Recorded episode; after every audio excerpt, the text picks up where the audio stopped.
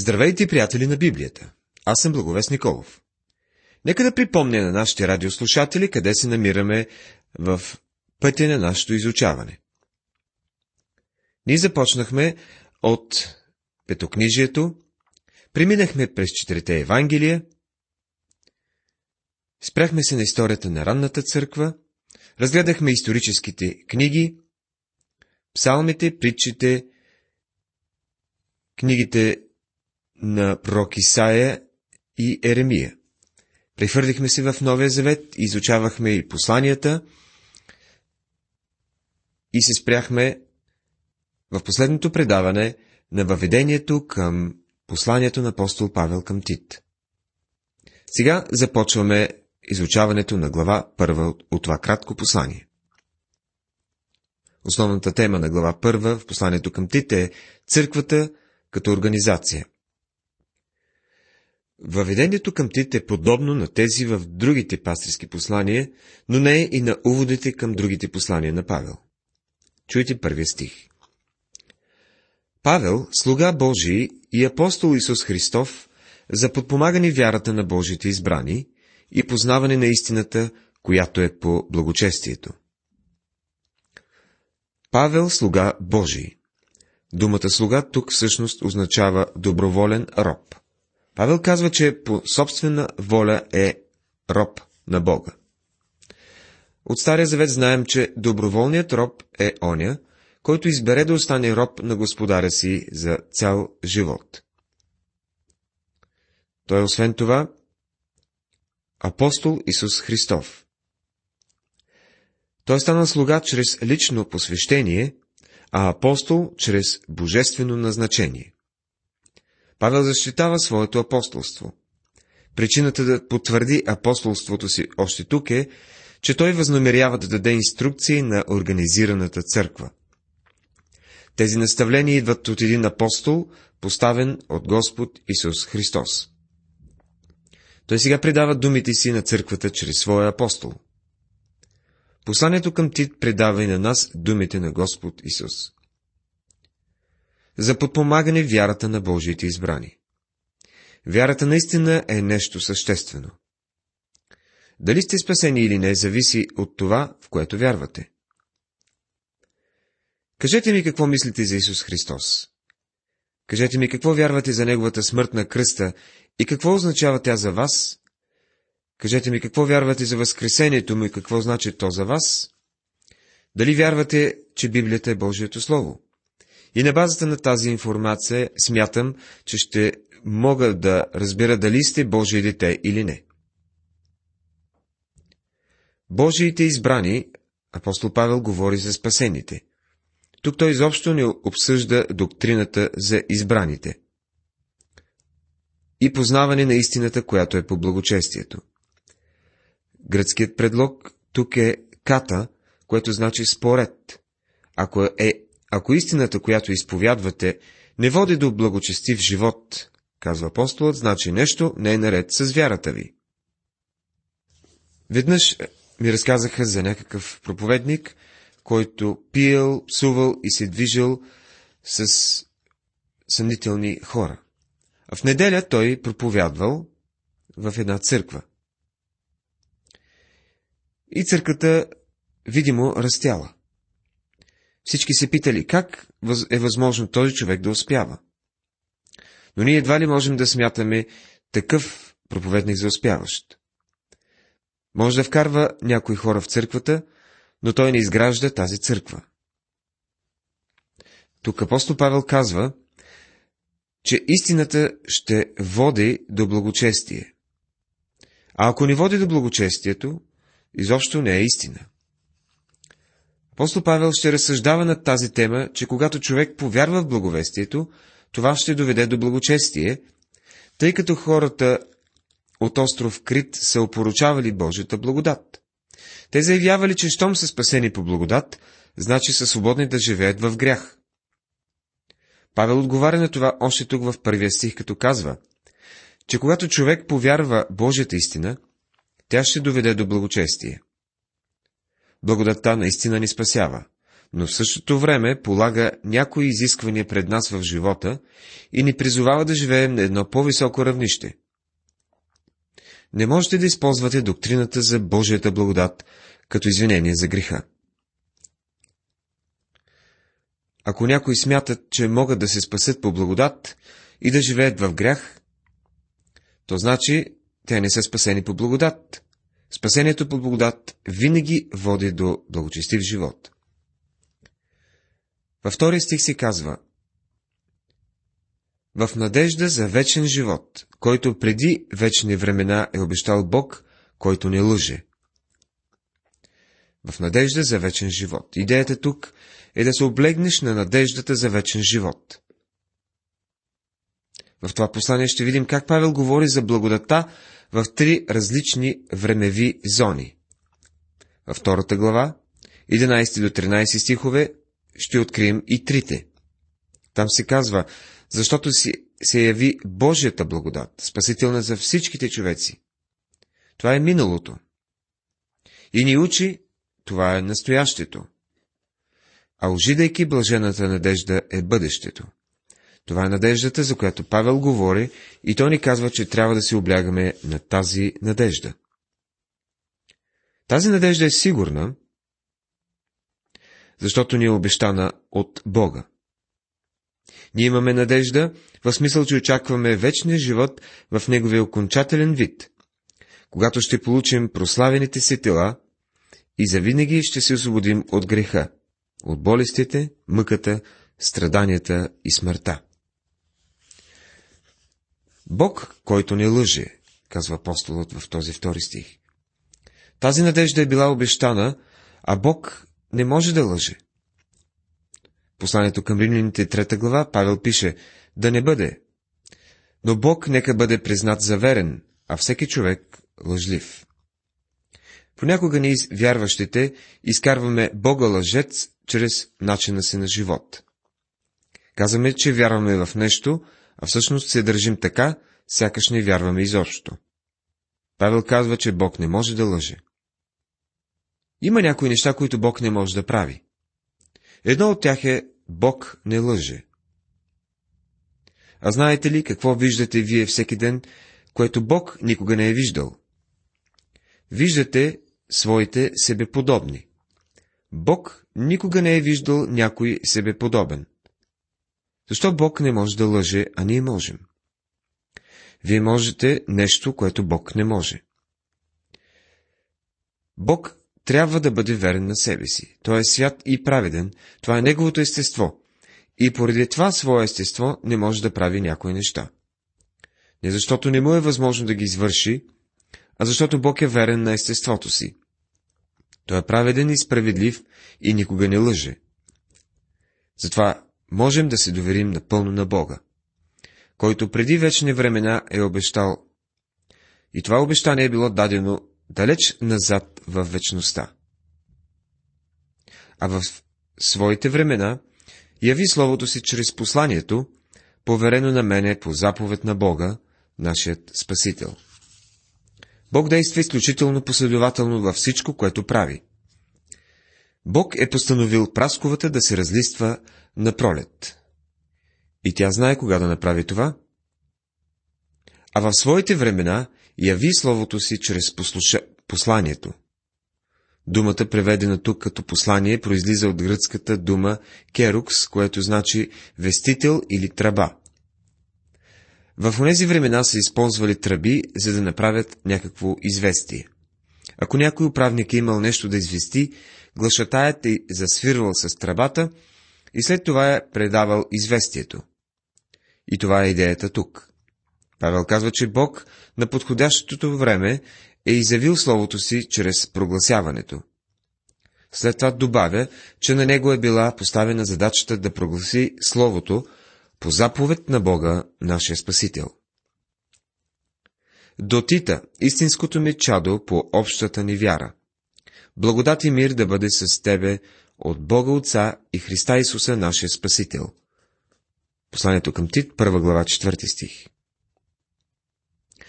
Посланието е адресирано до Тит, но кой всъщност е Тит? За да проследим до известна степен неговата биография, ние трябва да съединим парче по парче оскъдните данни, които се съдържат в три от Павловите писма. Роден като грък, Тит е бил роден отново чрез вяра в Господ Исус, най-вероятно чрез Павловото служение. Точно тогава е бушувала истинска битка за вярното благовестие. От едната страна е бил Павел и всички, които са проповядвали спасение по благодат чрез вяра, без участието на никакви дела, а от другата е юдейските учители, според които обрязването, а чрез него и спазването на закона, е абсолютно необходимо условие за придобиване на първокласно гражданство в Божието царство. Случаят с Тит е послужил като пробен камък в този спор. Апостол Павел и Варнава са решили да го заведат в Иерусалим. Послание към Галатяните, 2 глава, 1 стих. И това е била една среща с апостолите и старейшините. Съвещанието е решило, че езичниците, между които и Тит, не трябва да се подчиняват на юдейските закони и ритуали, за да бъдат спасени. Нито езичниците трябва да стават юдеи, нито юдеите езичници, но както юдеите, така и езичниците стават нови създания, когато повярват в Исус. От този момент нататък Тит е станал един от най-ценните помощници на Павел, изпълнявайки службата на авариен монтьор, ако можем да се изразим, както в Коринт, така и в Крит. Апостолът най-напред го е изпратил от Ефес в Коринт, вероятно за да помогне за разрешаване на доктриналните и етически проблеми в църквата. Когато след известно време Тит се е присъединил към Павел в Македония, Павел е бил изключително зарадван да чуе, че коринтяните са откликнали положително на неговите апостолски увещания. Второ послание към Коринтяни, 2 глава, 12 и 13 стихове. От Македония Павел е изпратил Тит отново в Коринт, този път за да организира събирането на помощ за бедните светии в Иерусалим. Второ послание към Коринтяни, 8 глава, 6, 16 и 17 стихове. Ние не знаем със сигурност кога точно Павел е бил с Тит в Крит, но обикновено се смята, че това е станало след първото затваряне на апостола в Рим. До Тита истинското мечадо по общата ни вяра. Общата вяра е онази, която се споделя от всички, която трябва да имат всички вярващи. Това е живата вяра в Господ Исус Христос. Благодат и мир да бъде с тебе от Бога Отца и Христа Исуса, нашият Спасител. Божията благодат се е явила и затова Бог ни показва милост днес. Не знам за вас, но аз изразходвам голяма доза от Божията милост. Благодарен съм, че Той е добър към мен, а не се отнася към мен според моето непокорство. Мирът е настоящото притежание на вярващият, но има и друг мир, който ще дойде заедно с князът на мира. И всичко това, казва апостолът, е от Бога Отца и Христа Исуса, нашият Спасител. В следващите стихове можем да сложим едно дълго заглавие, но то слага начало на един важен раздел в Писанието. И то е: една уредена църква трябва да има ръкоположени служители, които отговарят на определени изисквания. Чуйте 5 стих на 1 глава. Оставих ти в Крит по тая причина, да туриш в ред недовършеното и да поставиш презвитери във всеки град, както аз ти поръчах. Павел е оставил Тит в Крит, за да организира местни църкви с презвитери за духовни водачи. Остров Крит е един от най-големите в Средиземно море. С него са свързани много митове и легенди, както става обикновено с гръцките острови. Според техните традиции, Минос е първият, който дава закони на критяните. Той побеждава егейските пирати, които са царували там, и изгражда флота. След Троянската война, главните градове на острова се обединяват в няколко републики, до голяма степен независими. Крит бива присъединен към Римската империя през 67 година преди Христа. Главните градове там са Кносос, Сидония и Гортина, и очевидно във всички тях е имало църкви. Апостол Павел изглежда е извършил доста плодотворна мисионерска дейност на острова, но за това не се споменава никъде в писанието. Няма никакво неоспоримо доказателство, че апостолът е бил на остров Крит преди пътуването си до Рим, но от информацията, която получаваме от това кратко послание, стигаме до извода, че Павел е бил на острова и оставя там Тит да организира църквите, които двамата заедно са основали. Очевидно, Крит е бил доста неприятно място и жителите му не са били много стока, както се изразяваме ние.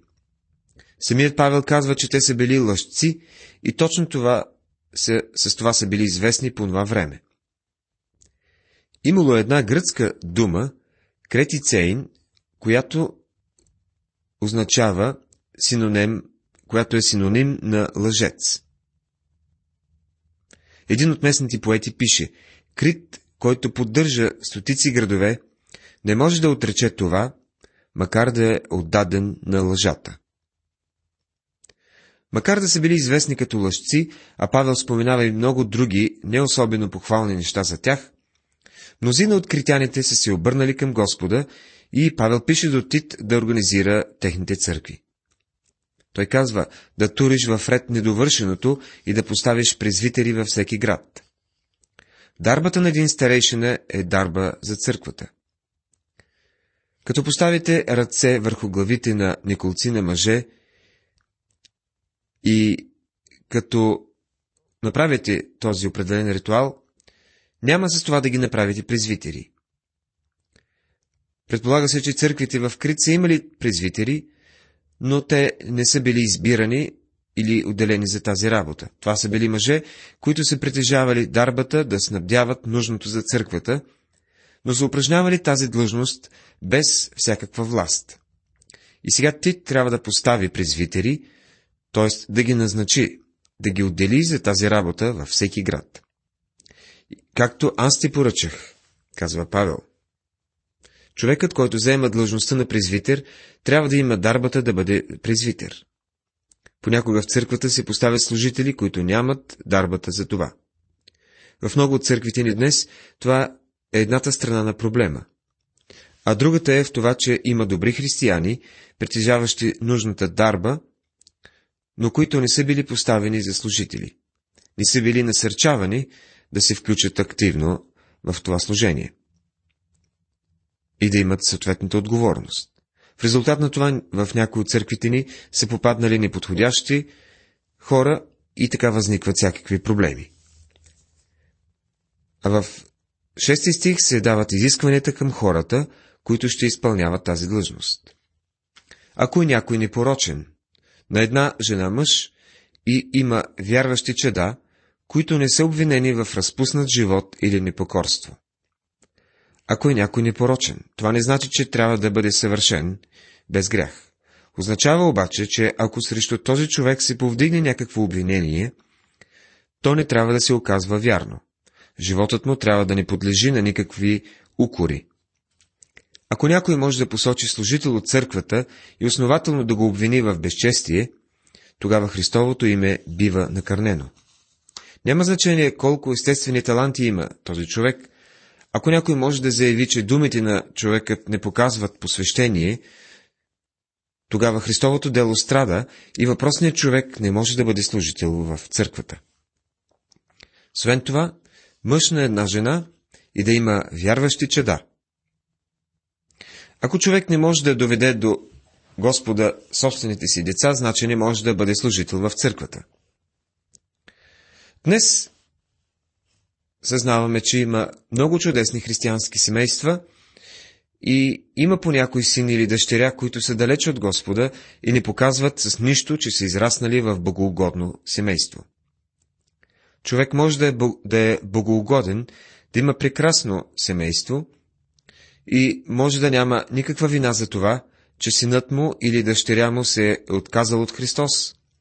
Но при тези обстоятелства не трябва да бъде служител в църквата. Като служител в църквата той може да бъде призован да направи преценка за някой друг. Но този някой може от своя страна да посочи с пръст и да каже: ами ти явиш своя син или своята дъщеря. С какво право ми говориш така? Заради Христовото име и заради самото служение, служителят в църквата трябва да има вярващи деца, които не са обвинени в разпуснат живот или непокорство. Те трябва да прославят Господ Исус и да са загрижени за прогласяване на Словото Му. Защото епископът трябва да бъде непорочен, като Божий настойник, не своеволен, нито гневлив, нито навикнал на пияни разправии, нито побойник, нито да е лаком за гнусна печалба. Посланието към Тит, 1 глава, 7 стих. Тези неща са толкова практически. Един служител не бива да бъде своеволен, защото той е настойник, поставен от Бога, както и представител на людите. Той е в църквата, за да разбере каква е Божията воля и да я извърши. Нито гневлив означава да не е раздразнителен, нито да е лаком за гнусна печалба, т.е. да не е сребролюбив.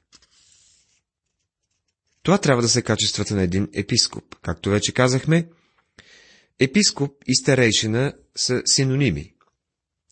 Думата старейшина се отнася до човека, а той трябва да е зрял, както физически, така и духовно. Епископът е настойник, който управлява църквата. Затова тази дума се отнася повече до длъжността. Но църквата никога не е имала само един епископ или само един презвитер. Винаги са били няколко. Съществува известен спор по това дали по църквите в Крит е имало вече старейшини, а Тит е трябвало само да ги ръкоположи, или изобщо не е имало такива и той е трябвало тепърва да ги назначава. Ако случаят е вторият, тогава ми се струва, че църквите би трябвало да се съгласят с избора на хора, който сам Тит направи. Но не такъв е случаят и като че ли това не трябва да бъде пълната практика. Павел набляга на личностната характеристика на човека, който трябва да заема тази длъжност в църквата. Функциите на старейшините, на служителите и презвитерите в Новия Завет са описани със значителни подробности. Те трябва да пасат и да се грижат за църквата на Господа. Деяния, 20 глава, 28 стих. Също първо послание към Тимотея, 3 глава, 5 стих. Те трябва да са будни и да пазят църквата от нападение, които могат да дойдат както отвън, така и отвътре. Те трябва да я ръководят и управляват, но не чрез принуда, а чрез водачество. Първо послание към Солунците, 5 глава, 12 стих. Те трябва да проповядват Словото, да говорят здравото учение и изобличават онези, които му се противопоставят. Да съдействат за мира и разрешаването на доктринални и етически проблеми. Деяния на апостолите, 15 глава, 5 и 6 стихове. Трябва да служат за пример на стадото със своя живот. Те трябва да бдят на душите на християните в местното събрание, като такива, които ще отговарят. Послание към евреите, 13 глава, 17 стих. Те трябва да извършват служение на молитва, особено във връзка с болните. Посланието на Яков, 5 глава, 14-15 стихове. И трябва да участват в препоръчването на надарени мъже за работата, до която Бог ги е призовал. Първо послание към Тимотея, 4 глава, 14 стих. А в 8 стих на 1 глава се казва: да бъде гостолюбив, да обича доброто, разбран, праведен, благочестив, самообладан. Това са изискванията и тяхното значение ни е добре познато. Който да държи вярното слово, според както е било научено, за да може и да увещава в здравото учение и да провергава оние, които противоречат. Глава 1, стих 9. Този стих може да бъде по-добре преведен така: който да държи вярното слово, според поучението, за да може да увещава в здравото учение и да изобличава оние, които противоречат. Като едно резюме, трябва да кажем, един служител трябва да прави на първо място да може да увещава, т.е. да получава Божието Слово, и на второ да може да оборва или опровергава еретиците. По време на Втората световна война се появяват хора, които наричали лейтенант за 90 дни. Армията се е нуждаела от повече офицери, които набързо да бъдат произведени в такива, затова ги прекарвали през един кратък курс по бързата процедура и се появили необикновени лейтенанти. Не забравяйте как Павел заръчва на Тимотей да не прибързва да ръкополага никого. Не трябва да се получава следната ситуация. Човек да се обръща към Христос, на следващия ден да го призовава да даде свидетелството си, на третия го правят служител в църквата, на четвъртия го пращат като мисионер, а на петия го избират за пастир на църквата. Днес понякога се случват подобни неща и това е доста жалко за църквата. Един служител трябва да бъде способен да отстоява Божието Слово и да го проповядва. Уважаеми приятели, в това предаване изучавахме глава 1 от посланието към Тит. След уводните думи започнахме да обсъждаме изискванията за епископи, старейшини в местната църква, които трябва да бъдат ръкоположени. Бог да ви благослови!